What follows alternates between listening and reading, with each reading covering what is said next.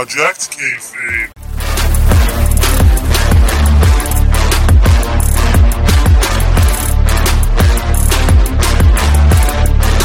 What's going on, everyone? Welcome to Project Kayfabe, a wrestling and pop culture podcast. As always, I'm your host, Joe. Today is Wednesday, January 13th, and we're doing a wrestling episode for you today. Hope you're excited. I'm really excited to be having this episode come out just because it's always fun to talk about some wrestling, right? You know, here and there it is, I mean. Today, I'm with Quade, of course, and we're going to be talking about just some small things here and there, you know, like Goldberg versus Drew McIntyre happening at the Rumble. We're talking about our thoughts on what that's going to be and, you know, our feelings about Goldberg being back, fighting for a world title. We talk about AEW and Impact and how it's going with Kenny Omega and the boys, you know, have some feelings on that one. We have this new segment that we're doing called What If? And this is like potential storylines that were apparently about to happen or moments in wrestling that were supposed to happen or just things that were going to be planned for but never ended up happening. So that was very interesting to talk about, and I learned some things, and I hope you learned some things too. Before we go into the episode, I just want to say thank you once again. I always like thanking all of you for just listening and being supportive of the podcast. It means a lot. Check us out on our social medias at project_kayfabe. You can find this on Instagram and Twitter. That's our main platforms. We do have the others like TikTok and Facebook and whatnot, but we put the most work, or we're trying to put the most work, and by we, I mean me, trying to get more interactions on our Twitter and Instagram. So go check us out there. As always, I appreciate all of you. Love you all. Now let's get into the episode.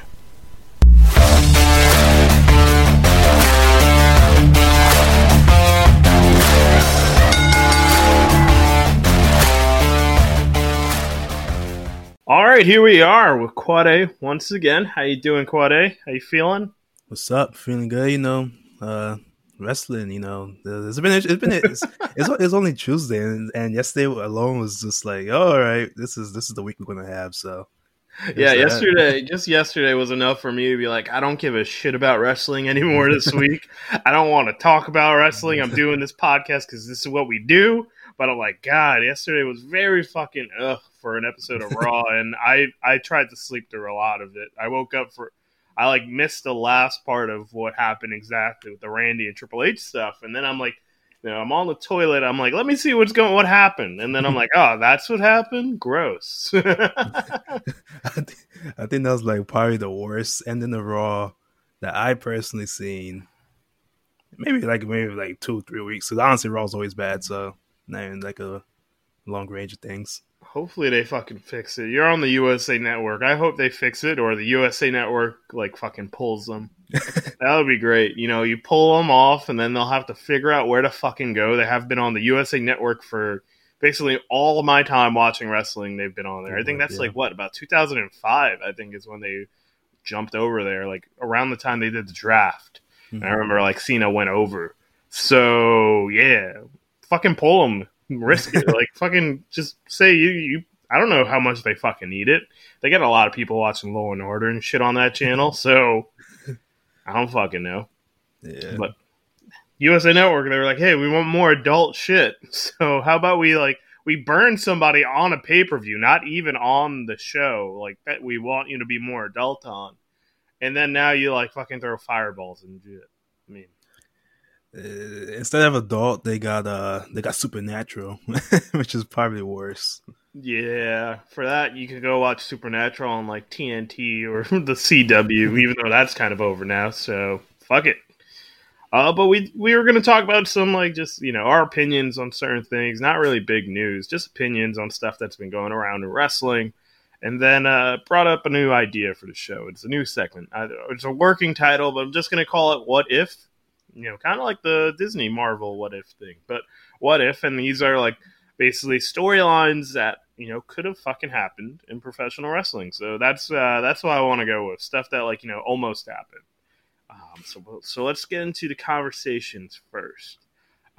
Drew McIntyre versus Goldberg. I think this was something we barely even touched on our last episode because it was weird because at the same time for that episode of Raw, they kind of just shoved it in out of fucking nowhere. They were like, all right, Goldberg's coming out. He's going to push Drew McIntyre, and then he fucking like gets up right in the middle as they cut off of the show. What are your thoughts? You know, it's interesting because people are saying like, oh, like, you know, fuck this. Why is Goldberg coming back? Fuck this. You know, he's an old fucker. But then again, like it makes me feel like, you know, we were excited to see Sting. So now that we see Goldberg, is it because he's already like won fucking 2 championships and we're like, why? It's a very interesting like turn. Wrestling fans are very like, I guess, fickle is the best way to describe it. We like one thing one day, and the other day you give us something else similar to it, and we're like, no, that's disgusting. Get it out of our faces. And for me, I mean, I just hope that Drew McIntyre fucking just wins. It's a waste of a match, honestly. But if they're just looking for something to do, I guess as long as Drew McIntyre comes on top and not loses, that's good to me. But what is your opinion?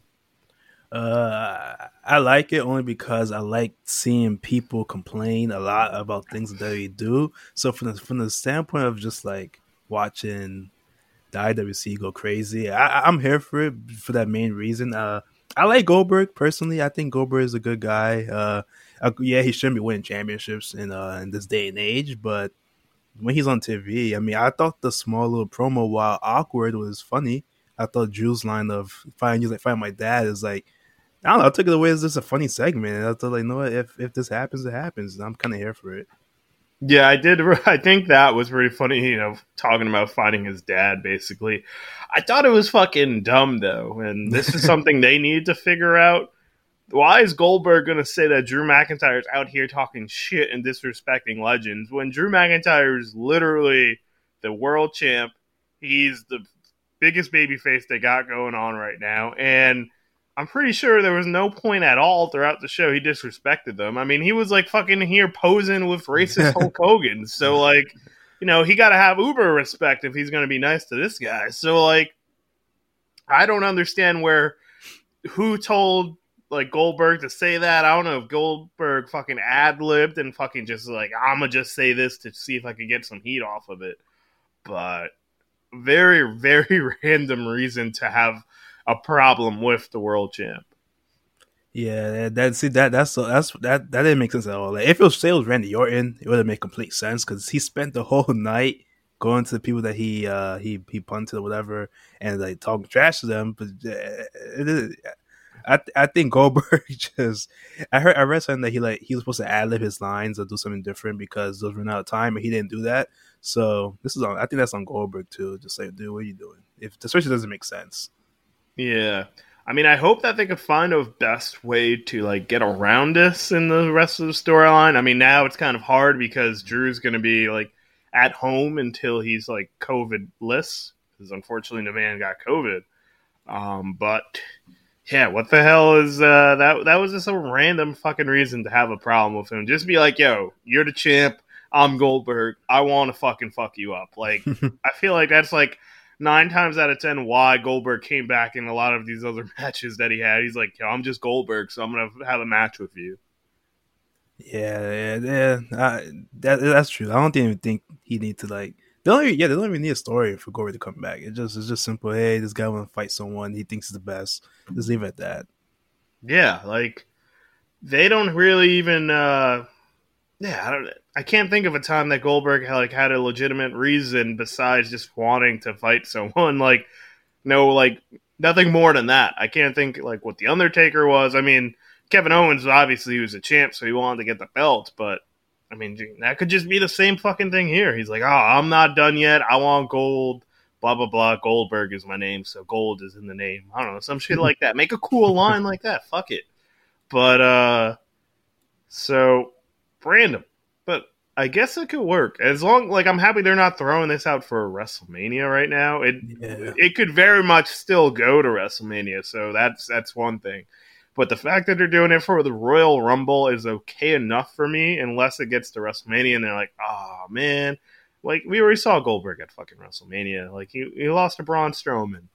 I hope. I don't know. I don't even have an idea on who could face Drew at WrestleMania. It would be cool for someone like Keith Lee, but it might be building up to Sheamus now, because I thought they would have already pulled the Sheamus card already, but it looks like that's going to be a long thing that they're going to probably pull at Mania. Yeah.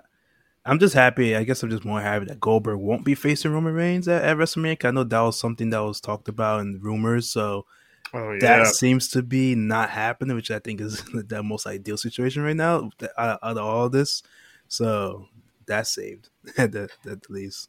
Oh, yeah. And it kind of still leaves it open, but not at all to The Rock. I don't think The Rock will be doing it at all. I don't think we'll get – if we get the slightest of a Rock, like, I don't know, cameo, like he fucking FaceTimes fucking like WrestleMania, that'll be the most. Because if he was going to be showing up for like WrestleMania to have a match, we need this to be advertised at least already, like by now. Yeah. Like, I don't know if they're going to be doing it. I feel like they could pull something at the Rumble, but it's very, very short. I feel like if you want to promote The Rock, you got to promote it as soon as you can, because the more and more buys you'll get. If I don't even know how pay-per-view buys even work anymore now that they got the network, but interesting. Yeah. Goldberg, Drew McIntyre, happy to see what it is now. I could see if it goes past Royal Rumble, then I'll get a little scared. I'm like, oh no, they're going to try and run this at the fucking Mania, aren't they? And I also wonder, is Mania going to be two nights again? That was interesting to make it a two-night Mania. Yeah, I like the two-night Mania. I thought it was more easier to watch than staying up starting at 5 p.m. and going until 12 a.m. to watch one show. It's kind of ridiculous. And in the end, I like the two shows. It broke it up a little bit. Yeah. I mean, Wrestle Kingdom's been doing it for a bit, and it's really good with them, but that's because, like, it's fucking, like, they're producing good shit compared to, like, you know, when I think back on like WrestleMania the last year, if you condensed the two nights and just took all the good matches, it would equal one night. So really you just work harder and making yourself. If you work hard, I guess no. The phrase is work smarter, not harder. I guess that would have been great, but I don't fucking know. Next thing, something else I wanted to talk about, something that I thought it was really big for a while, and then now, like, all of a sudden, it doesn't feel that big to me anymore. And that's the, like, AEW Impact stuff going on. Mm-hmm. We had it all start with Kenny Omega fucking screwing Jon Moxley out of the title because of Don Callis, and then, you know, Don Callis like, oh, if you want to know more, like, tune into Impact next week. And then, like, that following week, on Impact and on Dynamite, Kenny Omega said the same thing pretty much, and so did Don Callis. And then for the last, like, 2 weeks, they've been, like, you know, teasing, like, him being back, Kenny Omega being back with Carl Anderson and Luke Gallows. But in my head, when I think of Bullet Club, I really don't think of Kenny Omega and Carl Anderson and Luke Gallows. They felt very much like two different times of Bullet Club when they were a part of it. I only think of mostly, like, obviously the Elite, Cody, you know, him betraying, like, Adam Cole and shit like that. But they've been teasing that for a bit. They're going to have a match with against Rich Swann and somebody else, and Motor City Machine Guns, I believe, at Hard to Kill, which I think is this weekend. And they just had Luke Gallows invade Impact. I mean, they're already on Impact. What the fuck am I saying? They had him invade Dynamite this past week. And you had the Young Bucks come out. You had Kenny Omega there, and they all pulled out the Too Sweet, you know, a.k.a. Bullet Club shit, even though they're technically not allowed to do that because WWE's like, nah, cease and desist your bitch ass. But even with them jumping over to AEW, it just doesn't feel as big as everyone wanted it to be, which is like, you know, opening the fucking gates to have, like, cross-brand shit. And I don't know. It just, at this point, it's like, okay, it's cool to see Kenny Omega go over there, but it's been taking a long time for this payoff. And this match at, like, Hard to Kill, I feel like won't even be interesting enough for me to care about until, like, Kenny Omega goes against Rich Swann for the TNA, the Impact World Championship. Then I'll care a little bit more. But even then, it's still not what I wanted. Yeah, I can see that. Like, the first 2 weeks, when Kenny first went to Thailand the week after, and I watched Impact. I thought it was cool. I watched Impact for, like, another week after it. Then I stopped because it's just like, I don't want to watch this. I really don't feel interested in watching Tuesday wrestling, so I was like, all right, not doing that. So I forgot the story was even going on up until Dynamite when the Good Brothers came. I thought that was a cool moment. Like, I thought it was cool to see like a small Bullet Club reunion between the five of them. And I was like, all right, this is fun. This is interesting. But outside of that, where does it go? I think AEW is just like, I understand why they're doing it with Kenny because Kenny's the biggest star they got, but I feel like they're squandering the potential what this partnership could do, because what they really need help with, AEW keeps saying this, the women's division.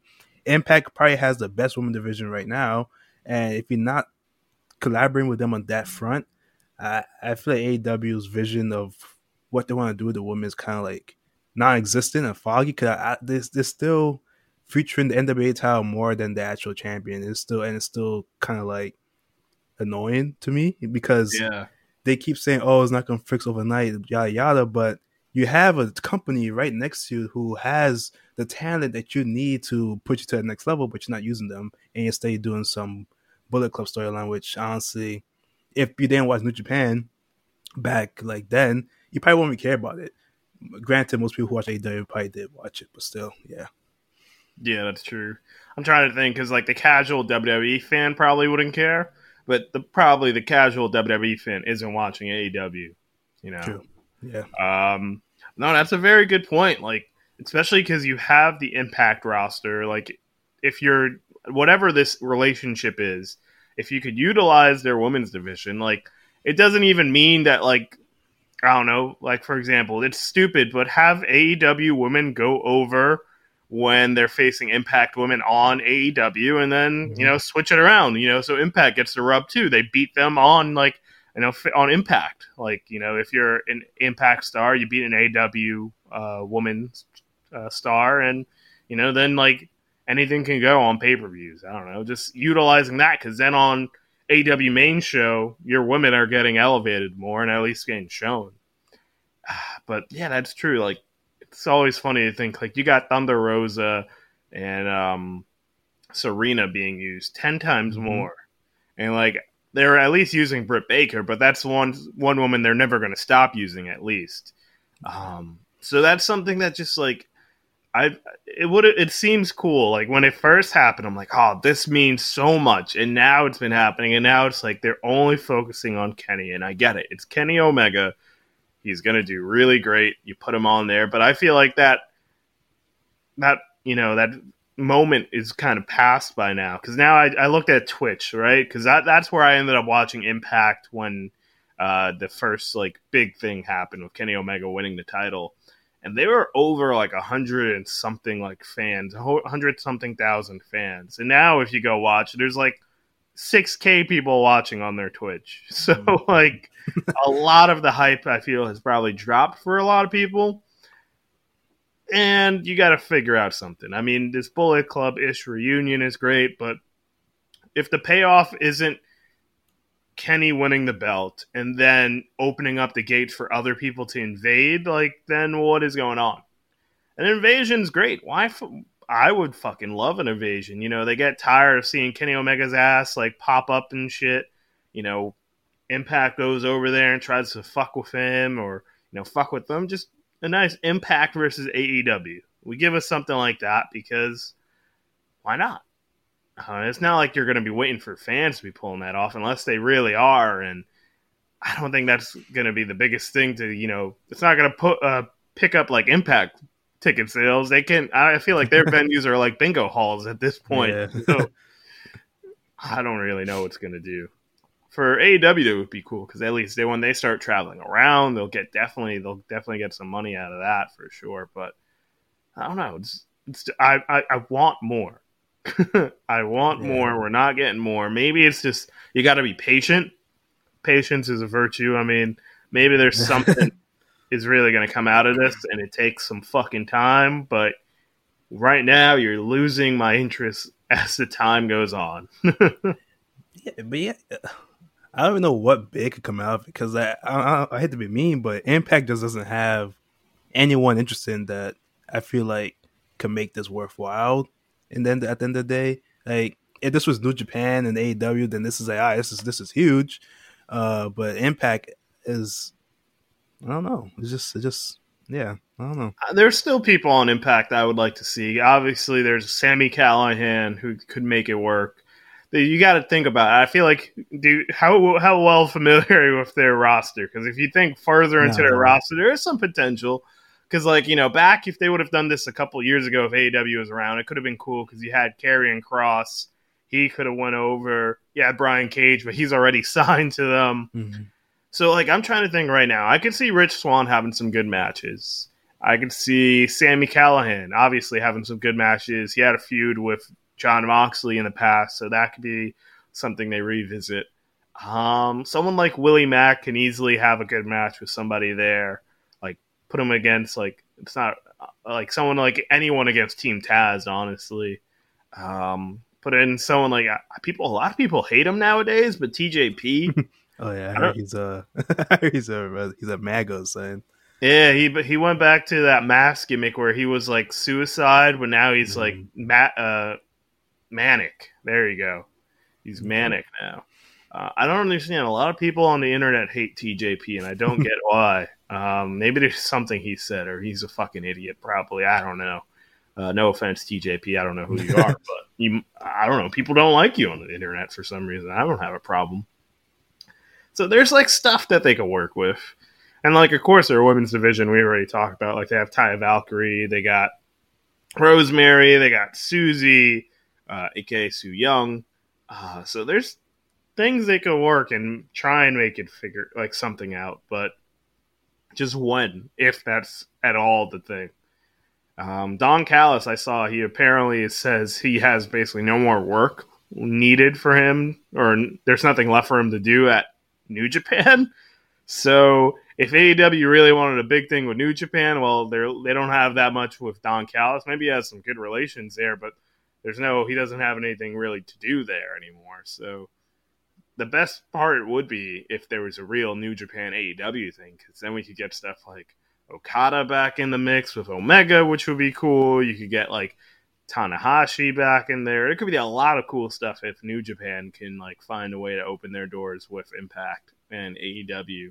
A trifecta, if even, but at least AEW. Yeah, definitely. Yeah. I hope something happens between AEW and New Japan someday down the road. That'd be pretty cool. But I guess there is stuff on Impact that could happen. I guess for me personally, I'm not too attached to the roster Impact, so it doesn't really affect me too much. Yeah, I feel that. But hopefully, we just gotta wait.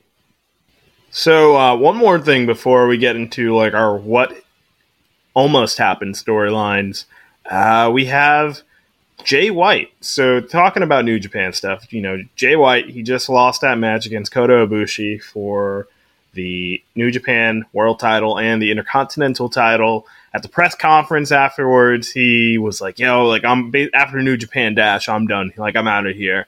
And like I thought it was kayfabe, but turns out I think he's actually fucking leaving, and a lot of people are trying to figure out where do they think he's going. And it seems like WWE or possibly NXT would be the big thing for him to go to. It's so funny to me to think about it. Like people like Jay White are stars in New Japan, and like they're gonna get like sent to NXT. And like I don't think he's someone that kind of needs to fucking like hone his craft down in NXT, because like he's a New Japan dojo guy. Like he fucking learned from the dojo. He could fucking wrestle. But then again, I'm happy he goes down to NXT because it actually means he'll have like good matches and he'll be important until they put him into the main roster at some point. Then they fucking make him a mid-carder, losing to people like, I don't know, Braun Strowman for no random reason. But yeah, it would be cool to see him in NXT. That's my thought. Yeah, I think honestly I would love to see him on the main roster over and I'm conflicted. Okay, so I would love to see him debut at the Royal Rumble, because I think that could be a fun thing. However, I would like to see him go to NXT. I think he would have better matches in NXT.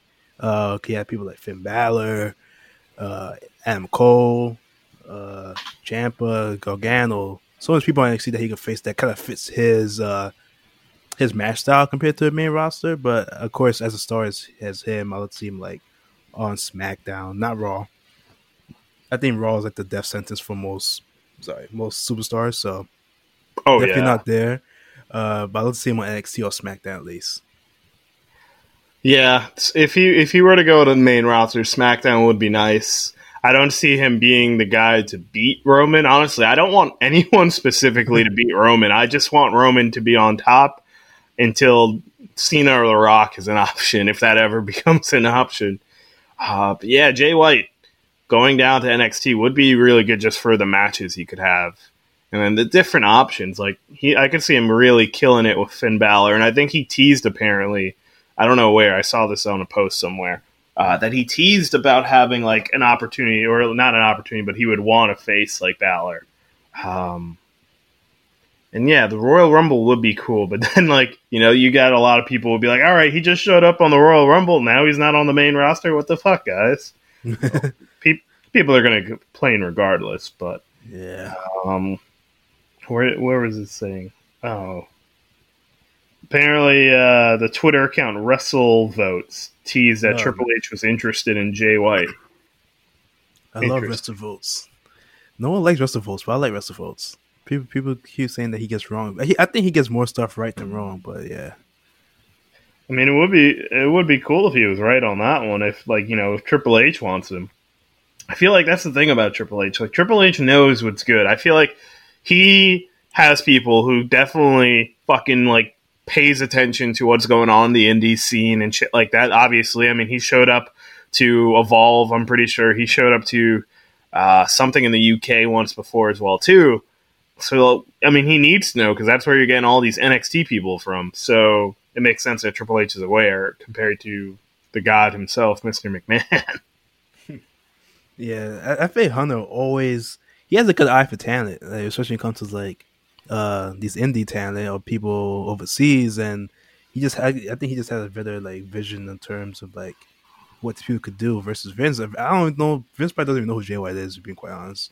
Oh, so, no, he definitely doesn't. There was someone big. I remember. I forget when or who it was, but there was someone big that got signed to WWE or like got put to the main roster, and he had no clue who the fuck they were. And like they were like a big deal, if I remember. Like someone was a big deal, and like Vince just didn't know. I don't know how this guy could go through as a CEO of a company, but don't watch or don't even like listen to the competition and see what's going on. This is your industry that you basically built, and you don't look to see what's going on in it. It's kind of weird. Yeah, I don't understand how, like, I know you live, like, he has so many other things on his plate, it makes sense, but it's just like to be absent about what's going on in these other brands, and like even if you don't consider them like competition, these are clearly still people. Like, I don't know, like I would still at least have an idea or have someone report to me what goes on at AEW. So if I ever could find out, like, if somebody's contract's going on, like, up, I'll make sure someone snags them or something like that. Right. So, yeah. Oh, maybe I'm confusing a story, but I definitely, it's 100% true, I feel, at some point that Vince McMahon didn't know who somebody was and they were kind of a big deal. But I did hear that apparently when Kota Ibushi had his time in the WWE for a hot second during the Cruiserweight like Classic and shit, he didn't know who Vince McMahon was. Yeah, I heard that story. That's actually mad. That's extremely funny. Hell yeah. Kota Ibushi doesn't need that shit. And it's crazy to think that Kota Ibushi had like 4 fucking matches in the WWE and then fucking like bounced. He was like, all right, I'm good. And, like, same thing with Zack Sabre Jr. He had the Cruiserweight Classic, and I think maybe, like, one other match. And he was like, you know what, I'm good, too. And, like, all New Japan staples who probably, like, don't give a care enough to go to WWE. And they don't – and, honestly, at least Kota Ibushi doesn't fucking need it, clearly. Yeah, I don't blame him at all. Like, I wouldn't – this – yeah, no talent in New Japan that don't speak, like, full English – I wouldn't even consider going there because you just know how they treat people who don't, who can't cut an English promo. It's just kind of disgusting. Yeah, I mean, it's pretty until like Asuka. I feel like it wasn't until they started giving like Asian superstars a chance, because I like to say like Asuka opened the door for people like obviously like Kairi Sane, Io Shirai, Shinsuke. I feel like she definitely opened up a door to at least make it possible for them to be not just some random, like, Funaki type deal, you know? Yeah, right. But they've changed, but that's still so, like, recent. It's taken a long time. Like, there was that time where, like, I think it was Funaki, somebody else. There was, like, that Asian trio that went, like, chop your PP on, like, some Attitude Era, and they tried to cut off Val Venus's cock. That was, like, something in the Attitude Era, I remember. And, like, they have the man just fucking, like, being held by his hands, and they're about to chop his dick off. And, like, that was just, like, that's funny Attitude Era stuff, but, like, that's, like, so unnecessary, especially when a lot of these Japanese stars, like, go ham. Like, fucking Tajiri was fucking dope. Like, the Japanese buzzsaw, and he was, like, kind of not really used for much when he went to the main roster of after leaving ECW and shit like that. Yeah. But back to the original discussion of Jay White. Jay White, I feel, especially with his whole run with the Bullet Club and shit like that, I think he could do extremely well if they just used him correctly. Because he's like, his arrogance about him and just his look is that like cocky asshole, like British guy. If he is British, I'm pretty sure he is. It really does well on New Japan. Like when he came out and ruined like Kota Ibushi's like celebration and kind of interrupted it to be like, "Yo, you got me tomorrow, you bitch." Like, I thought that was really good. I felt the hate that people would probably feel after, especially ruining someone like Ibushi's big move, big success. So I could see him doing well, and NXT would be great for him. And just unfortunately, like, he's more made for like main roster though. And that's the thing with a lot of people that end up coming over. Like, obviously, Shinsuke Nakamura probably should have been on main roster first, but thank God he went to NXT, because then we at least got a real Shinsuke run compared to what we're getting now. Yeah, true. Yeah, like, I think they Shinsuke should have been a bigger star in the main roster. They kind of botched him completely with the whole Mania thing, but now it seems that they're finally fixing it. Hopefully. Unless Hannah Pierce really do gets the title shot, then that'd be a little disappointing. I totally believe Adam Pearce is going to get that title shot. I don't think they're going to do anything with Shinsuke. I don't think Shinsuke at this point even minds, after his ass has been brutally assaulted by being in New Japan for years. Being in WWE gets him a nice little break, and he's getting paid money, so you can't complain about that. So yeah, Jay White hopefully does well if he's coming over. If not, you know, I'll keep watching New Japan. I'll try my best, and I'll keep watching him for sure if he's there. So now we can try into this new segment. I thought it would be cool just to talk about storylines or moments that almost happen in professional wrestling. So like, what if these actually happen? It could have been pretty cool. I have three.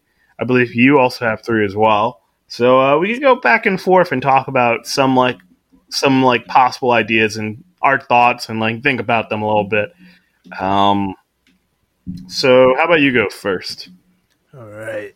So I have so much. I was thinking about this. Like, when you told me about this, I was just like, all right, let me just think about some things that once it happens. So I have a whole list, but let me just see. Let me just pull out my first one that I want to talk about. The first one's going to be, so back in, I think it was like 2008 or 2009 when when Jeff had the WWE Championship at the time, and he's on SmackDown, and there was like some stuff going on where he was like attacked by fireworks and all this other stuff, and the rumor at the time was that it was Christian was the one who was causing that stuff to happen to Jeff, like his house, even his house burning down, which is really stupid, and then it ended up being Matt because of the rumors that it was going to be Christian, so they swapped it.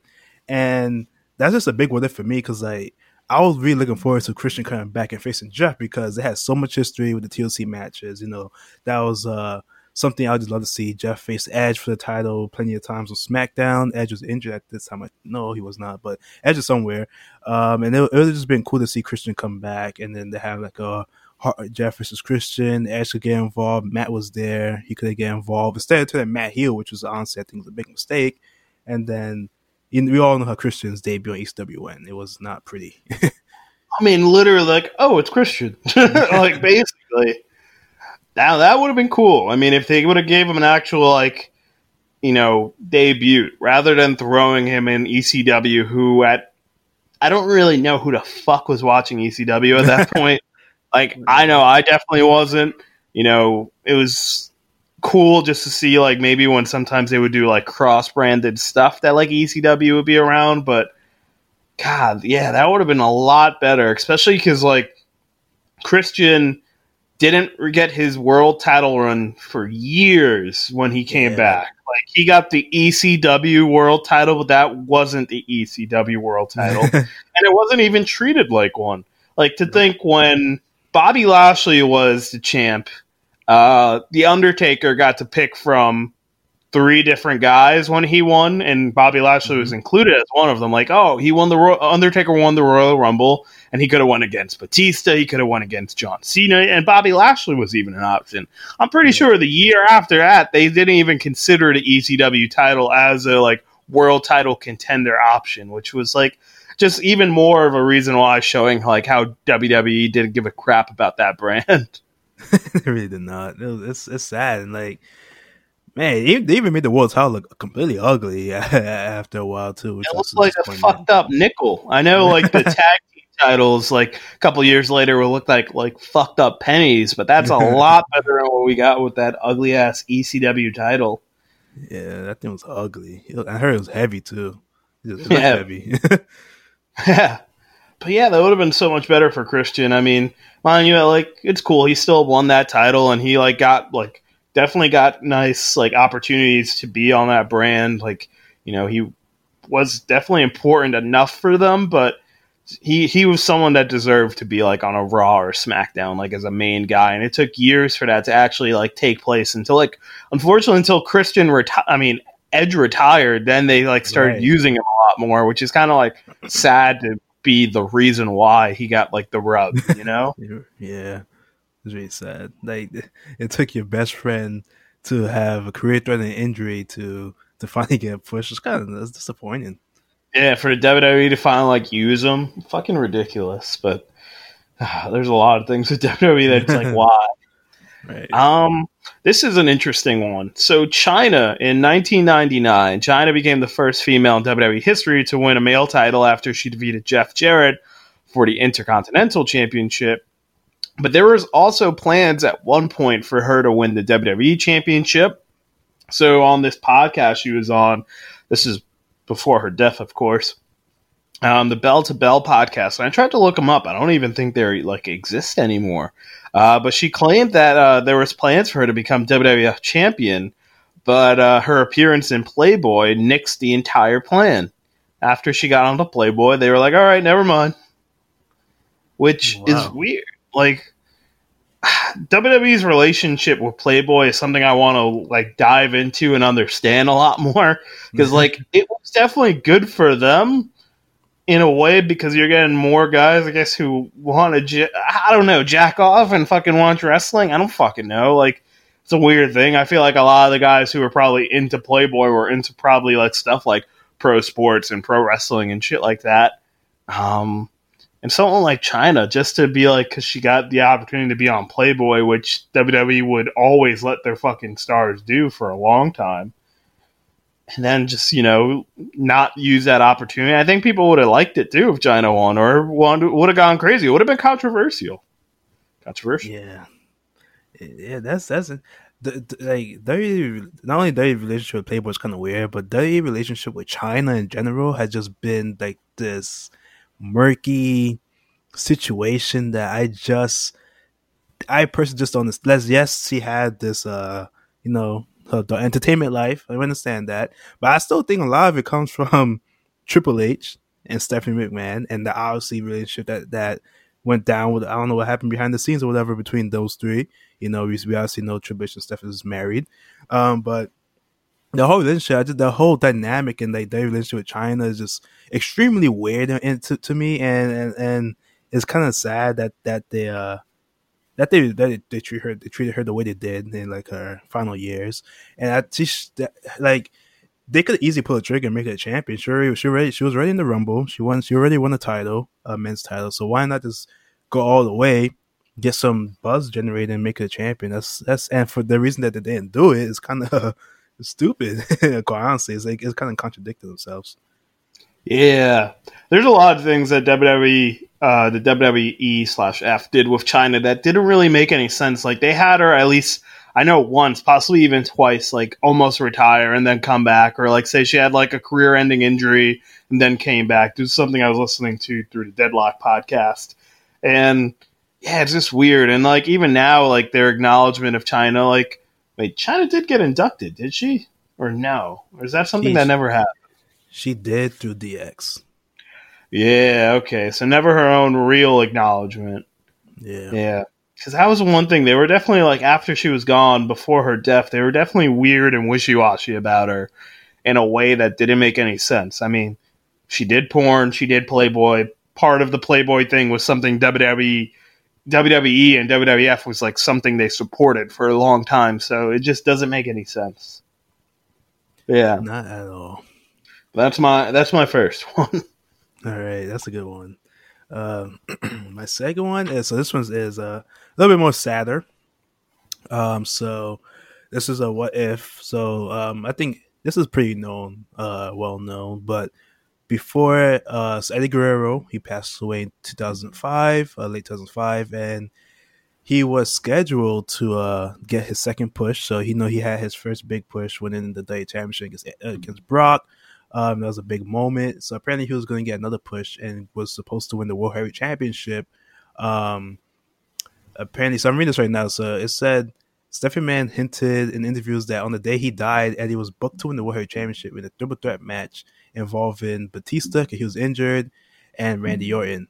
And to think that he passed away when that was in the works of happening, it's just crazy. And apparently he's going to go on to face Shawn Michaels at WrestleMania 22, which would honestly, that's like a dream match for me. I don't know if they ever faced each other before. They didn't actually, because I was watching the Eddie tribute show like a few weeks ago because I wanted to watch after Luke Harper. And Shawn never got the chance to face Eddie, and they would have had a chance to face each other at WrestleMania 22. And that honestly, it's a dream match with probably a lot of people, and it could have been a one crazy match. So it's kind of sad that didn't get to happen. Yeah, I was actually reading that recently too when I was trying to figure out something to talk about for this segment. And yeah, Eddie Guerrero deserved to be a multiple-time champion, especially like after he won it the one time against Brock. Even before then, he deserved it, and then even after that, he still deserved it. Like. And he still put on some great stuff. Like that stuff with Rey Mysterio and Dominic was very interesting, but at the same time, really fucking good. Yeah. And to think that he almost was like, yeah, he was going to go for that second world title run and unfortunately passed away. It's just like, God, like it's always, that's another thing. Like what if Eddie Guerrero never passed away? Like I could still see Eddie Guerrero like being somebody who would wrestle even now. Not like consistent, of course, but like have those big random matches out of nowhere, and like having a match against Shawn Michaels would have been sick. It's like both top of the line, like two of the best wrestlers to ever fucking live, and if they had a match against each other, it would have been so perfect. But yeah. That's just like, unfortunately, we'll never know we'll never know, and that's like a thing about like the untiming, like the unfortunate passing of Eddie Guerrero, like. Just who would have fucking thought, you know? And then there could have been so many great things to happen if the guy stayed, and you know, it's sad. It's a sad one for sure. Yeah, definitely.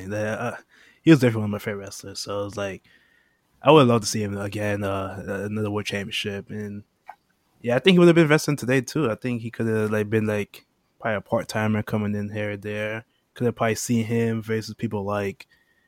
Man, I don't know. AJ Styles at some point in his career. Like, you know, like, this is so much stuff that we won't get to see. Yeah. It's crazy. Like, Eddie Guerrero was the first person I've ever seen wrestle before. Like, I mentioned this in my one-shot episode on the pod about, like, how, like, I never knew I was actually, like, a fan of wrestling until, like, I actually saw Eddie Guerrero. Because, like, I had this WCW Mayhem on the game, on the Nintendo 64. Little did I know I was playing a wrestling game. I kind of didn't comprehend that. But then, like, one day I randomly saw Eddie Guerrero versus Mr. Kennedy, and that was like, oh, shit. And then turns out that was his last fucking match. Like, a few days later, I'm like, holy shit, he passed away? What? But, yeah, imagine if we would have actually saw, like, a lot more matches from this guy after that. Anywho, I'll tell other things. Not as sad. My thing, and it's always something that's been talked about so many different times before, like, what if it actually happened? And apparently there were plans for this to actually become a thing, but John Cena almost turning heel. You know, it's funny because John Cena was a heel before, and people, like, kind of forget it because we just kind of grow up. Especially a lot of us grew up knowing that John Cena was a fucking babyface, you know, the colorful shirts and all that shit. But apparently John Cena mentioned this on a live podcast with Chris Jericho, and he was saying there was plans for him to turn heel during the Rock feud. It made sense, too, kind of, because the Rock was getting under Cena's skin. And apparently, yeah, he got excited. He made some gear about it. They actually, WWE trademarked this thing called Fear the Name. And on an episode of Total Divas or Total Bellas, I forget which one, John Cena actually came out. No, it had to have been like Total Divas before they broke up, I guess.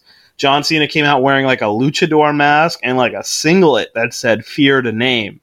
So this could have easily been the stuff that John Cena was like excited about to turn heel. And it's also a weird little gimmicky at the same time, but then again, John Cena's just an entire gimmick at himself.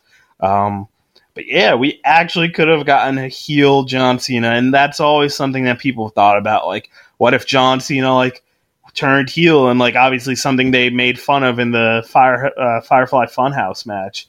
Like, you know, like fucking was the new leader of the New World Order and shit like that, or like a New World Order in like today's day and age.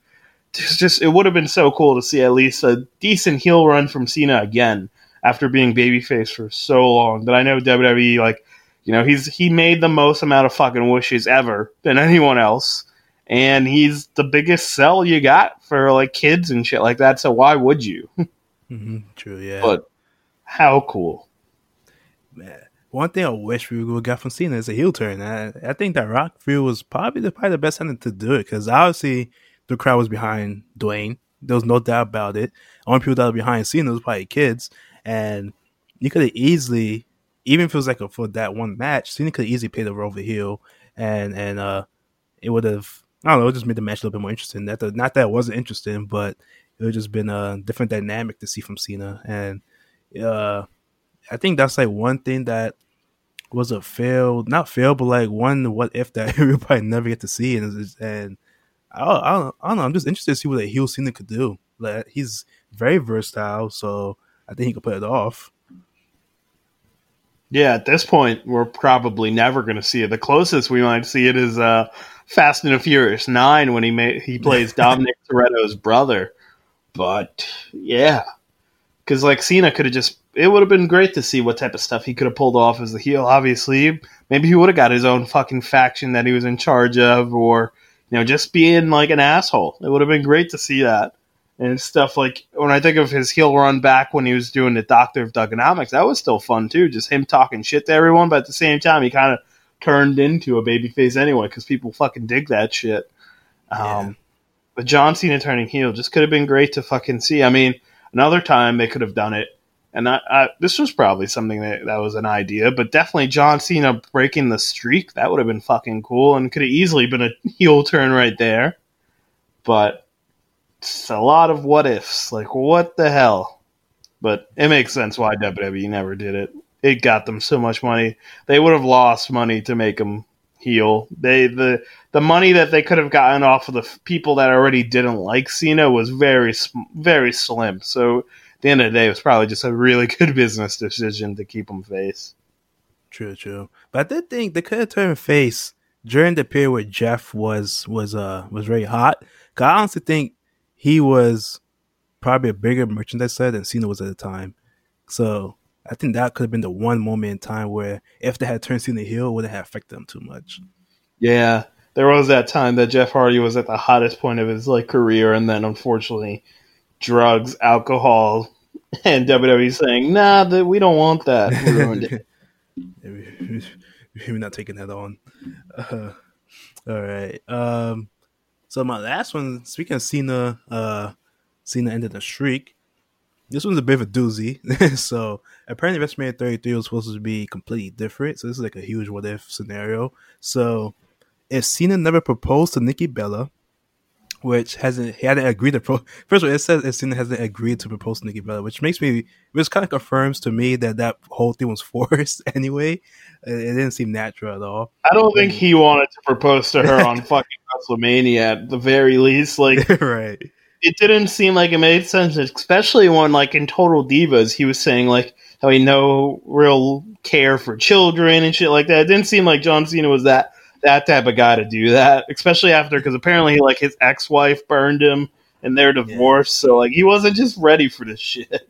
And if he was gonna marry somebody, like obviously if he wanted to marry Nikki Bella, it would probably have been low-key as fuck. Like apparently I think he got married recently, or it might be something, and that was low-key as shit. So I don't know, just, it definitely was something WWE forced on him, especially that whole match that they forced on us. That was rough.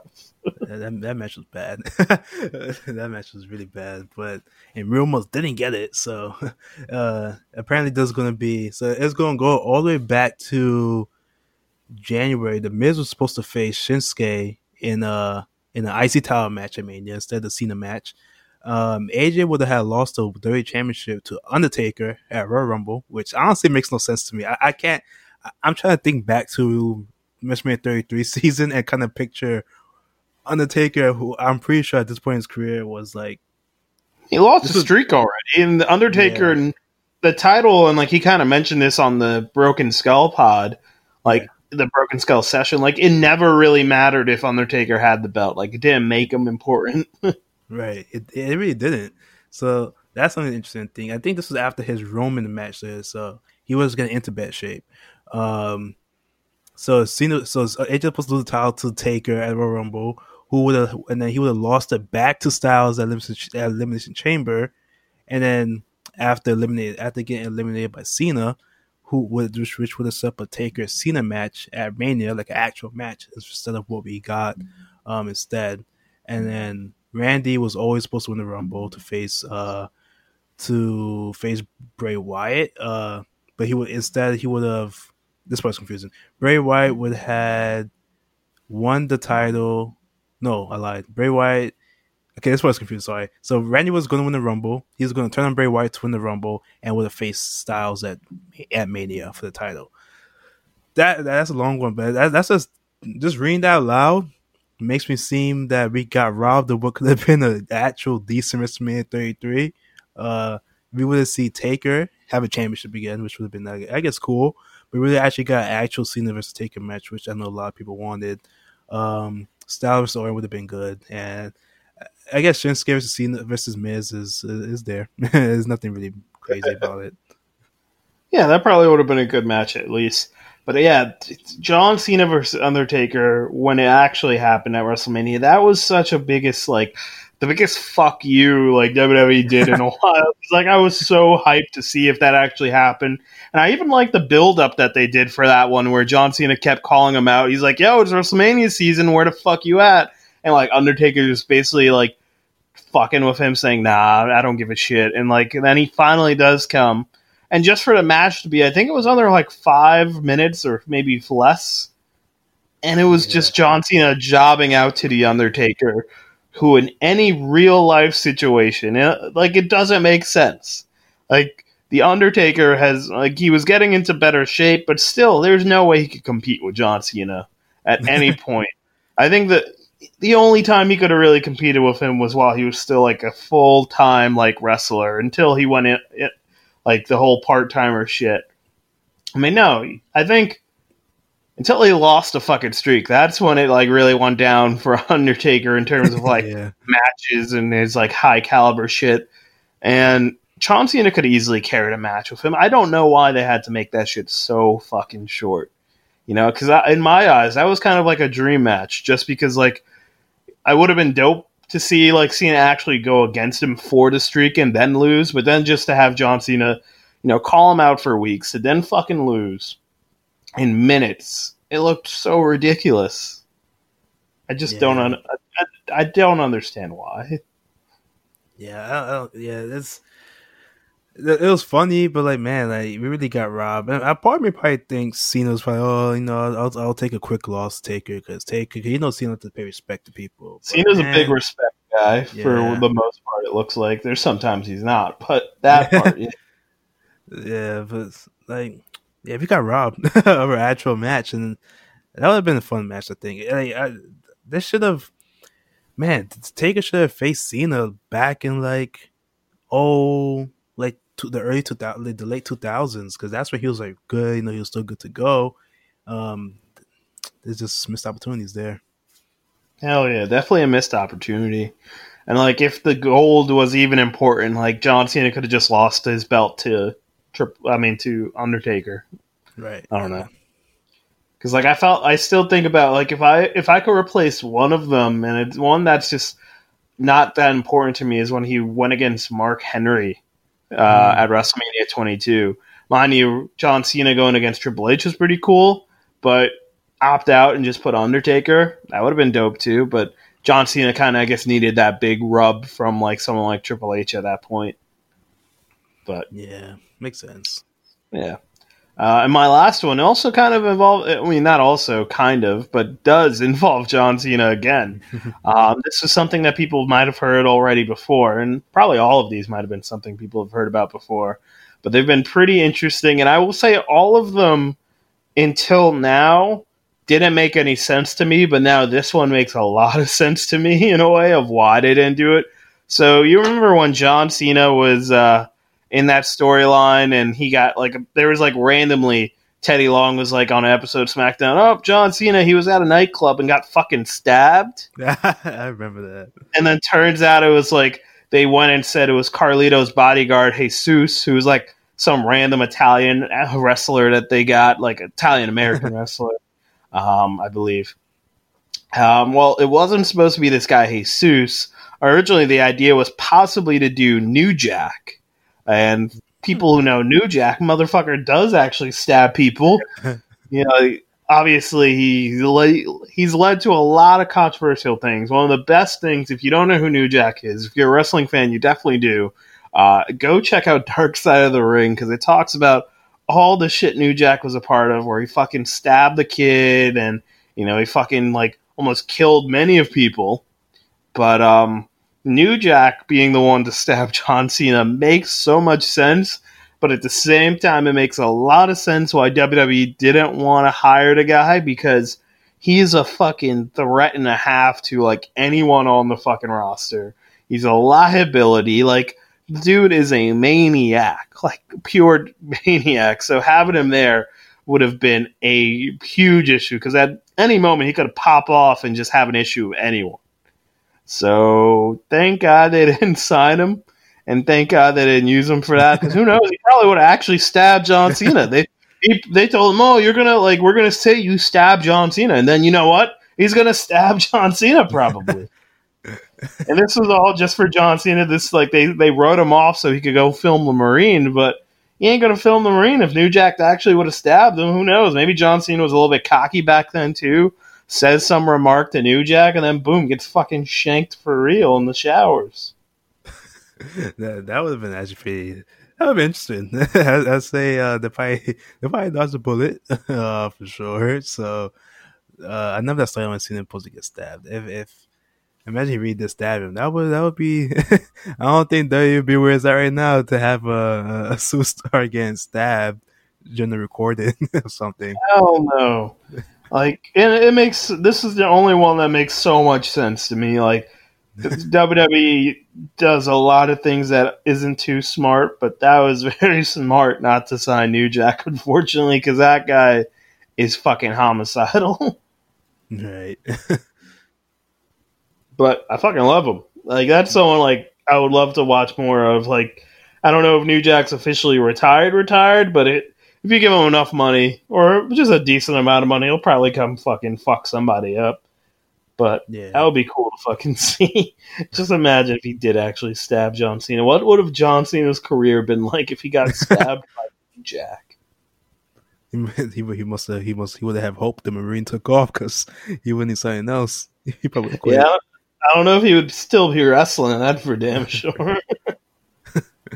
Yeah, that's all I got, and that's all you got. Those are pretty fun. Those are pretty interesting to talk about and learn about for sure. And I think that's pretty much our episode. Let's see what we could do for next week. I feel like I want to say I was hoping by now Royal Rumble would have fucking happened, but we still got another 2 weeks before that. Maybe I'll watch TNA. Maybe I'll watch TNA Hard to Kill just to see what they go on there. That'll be something to talk about. So let's see what we got going on. Until then, thank you everyone for listening, and thank you Quad A. All right, that's your episode for today. I hope you really enjoyed it. I hope you learned something. You know, having those storylines and just things that were supposed to happen never fully happen is really sad, because some of these could have been really fucking good. And overall, RIP to Eddie Guerrero, RIP to Chyna, who unfortunately could never complete things that were supposed to happen with them. That's just unfortunate, but anyway, man, I want to thank you so much for listening. As always, follow us on Instagram and follow us on Twitter at project_kayfabe. Tune in Friday. I should be having a one-shot episode come out. Not too sure exactly what we're going to be pulling off yet, but I figured why not? We'll make sure we have one at least for this week, and maybe not for next week. Not too sure yet. Still figuring out what we're doing, but just if we decide, and by me, if I decide to change what we end up doing or don't do an episode at all, take a look on Twitter and Instagram and you'll see it up there. Besides that, thank you again and peace out.